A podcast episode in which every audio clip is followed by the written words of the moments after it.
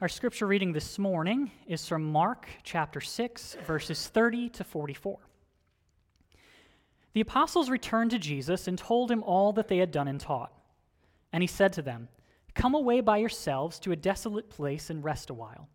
For many were coming and going, and they had no leisure even to eat.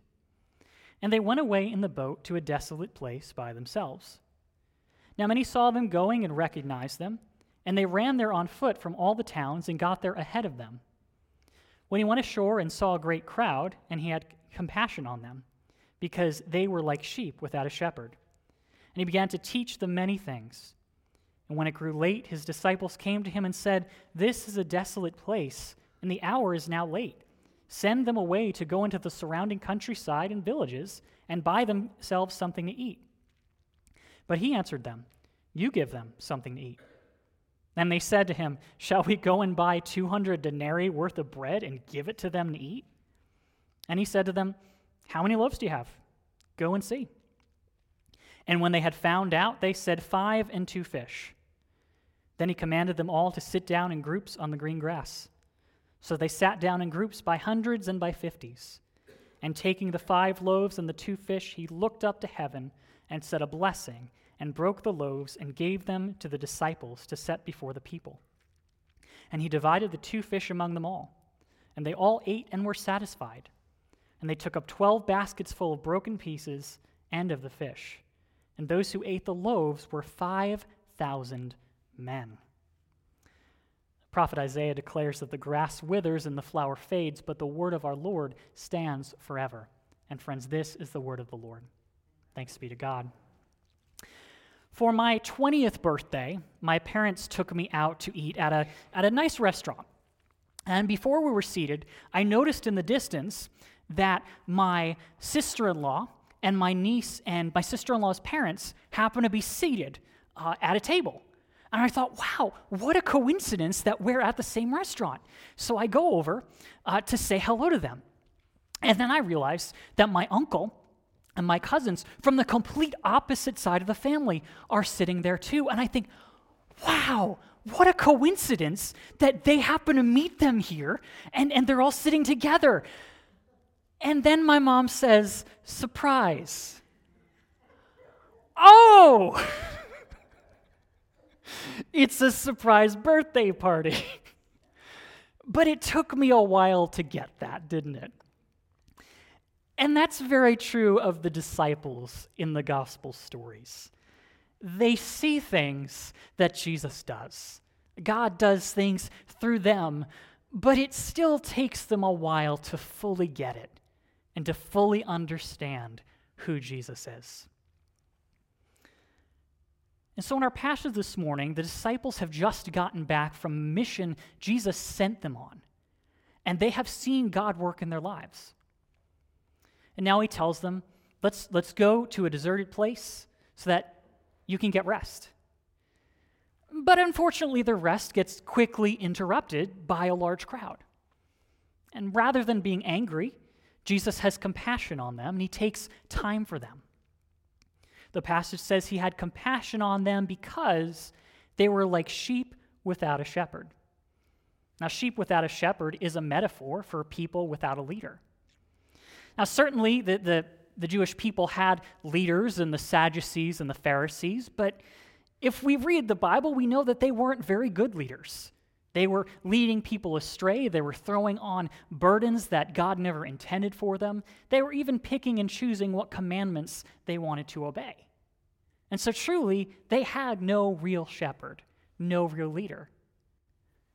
And Jesus is the real shepherd. He comes to be the promised shepherd of the people of Israel. He teaches because that is how we, as sheep, are led. Truly, Jesus is the good shepherd, He is our shepherd.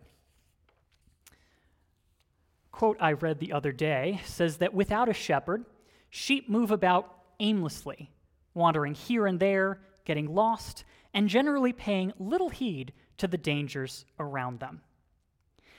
It is not a compliment that Jesus calls us his sheep. sheep are rather dumb animals that will follow each other off a cliff. And I'm not kidding. In 2005, BBC reported Turkish shepherds watched in horror as hundreds of their sheep followed each other over a cliff. First, one sheep went over the cliff edge, only to be followed by the whole flock. Sheep need a shepherd to guide them. And just as the people in this desolate place need Jesus and his teaching and wisdom, so do we. We need Jesus to guide us, to show us what it means to live as a people created in God's image and likeness, and to be a people who bear his name.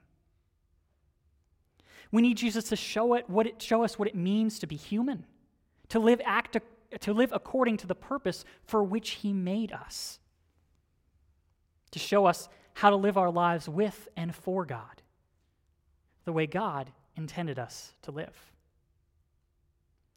Do we listen to our shepherd?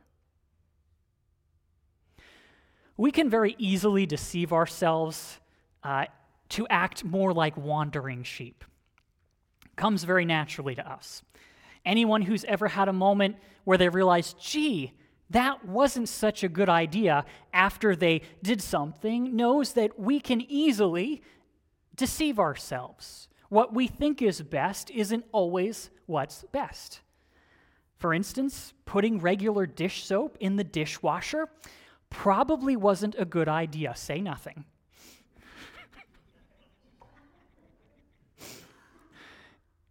Anyone who's ever followed the crowd and wound up getting themselves in trouble knows that the crowd doesn't always get things right either. For instance, maybe it seems like a really cool adventure to go into a store with your friends and like steal something, and then, oh, cool, we stole it, we got it out of the store. And that's really cool until you wind up in jail. That is not a personal story, by the way, just a family story. Um, and for those of us who are older, have you ever had a moment where you realize that something your parents said to you wasn't actually as dumb as you thought it was?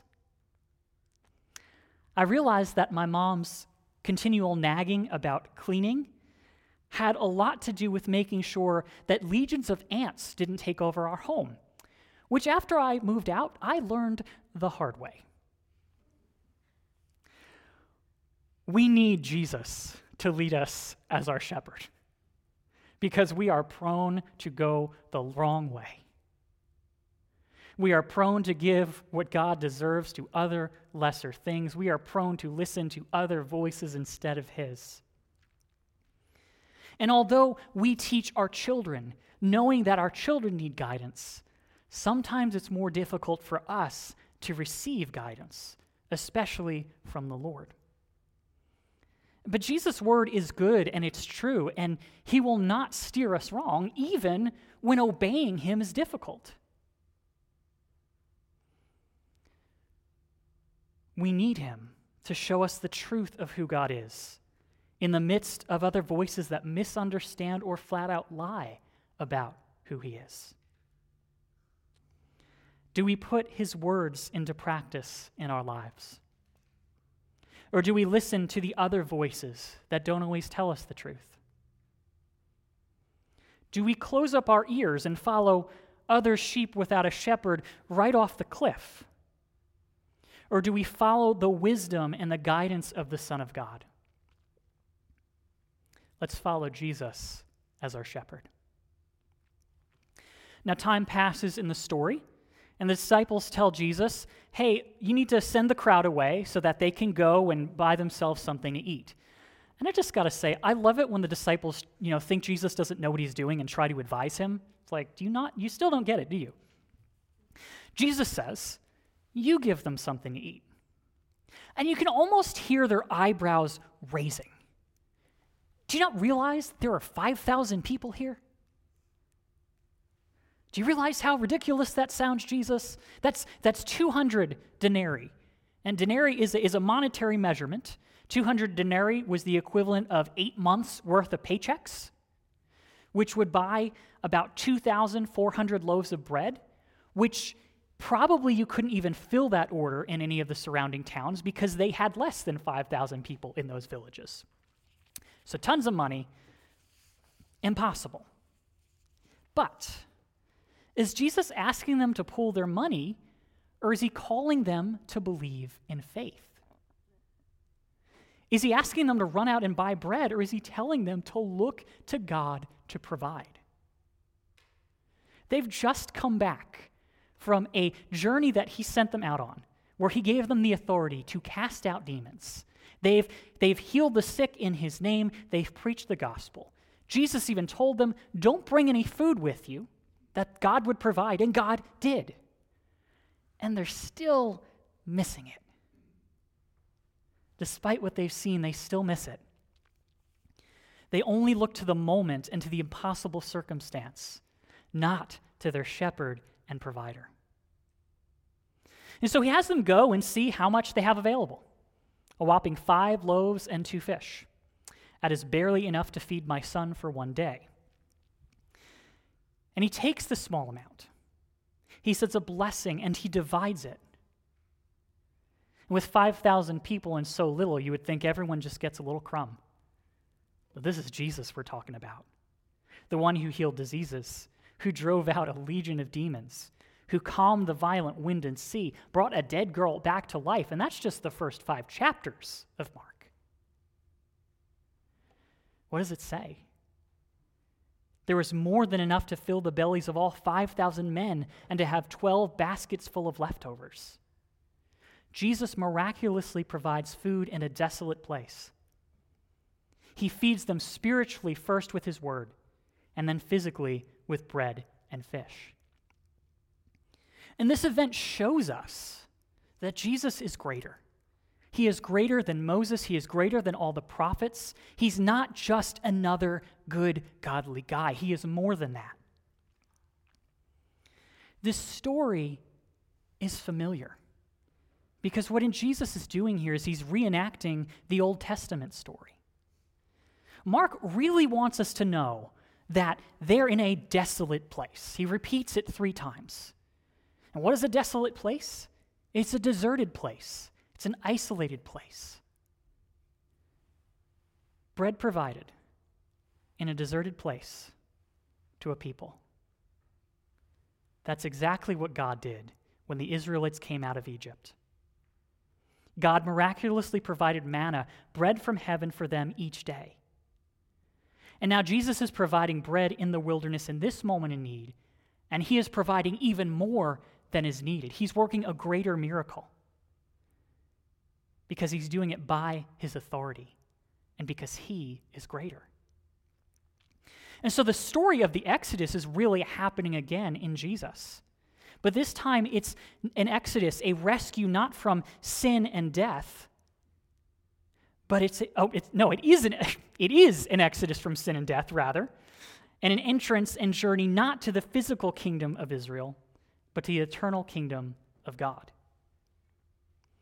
Jesus is not just a new Moses, he's God himself, the promised king. The same God who brought bread to the Israelites then is the same one doing it now. And from we, this, we understand that Jesus is our provider, that he meets our needs. Now, we got to remember that our greatest needs are not uh, a new car or nicer clothes, more money, cooler teachers, better behaved kids, a healthier body, a more attractive body, or more friends, or whatever. Many of these are good things, some of them are actually needs. But we see here that Jesus provides first spiritual food before physical food. Because our greatest need is to know and follow Jesus. If we had nothing else, that would be enough. Because it means we dwell with Him forever. Even if our life was in shambles for all 80, 90 years that we are here on earth, we would be with Him at the end for eternity with no more suffering, no more mourning, no more pain. 90 years, 100 years, 200 years even of pain is nothing compared to an eternity forever with God. And yet, Jesus is always with us, even in our worst moments. He walks with us, and He does provide for our physical needs. Now, sometimes He shows us that what we think is a need isn't. Sometimes He shows us that we can live on less than we thought we could, because a good shepherd would know. But He does provide for our needs, even when things are tough. Do we rely on Christ to meet our true needs, even when things are difficult? Do we look to the moment and to the circumstances, or do we look to our shepherd and provider? What about the needs of others? Jesus involved the disciples in meeting the crowd's need for food. He had them gather the food that they had, he had them distribute the food. Will we rely on Christ to become agents of God to help meet others' needs in His name? We live in a very individualistic culture where uh, it's very easy to think that's not my problem, even when we have the ability to help. We live in a culture where it's easy to think, well, why should I sacrifice my hard earned money and time to help them? Why can't they just fix themselves? Why, why do I have to care? And the answer to those questions is because Jesus sacrificed his life for us and because Jesus cared.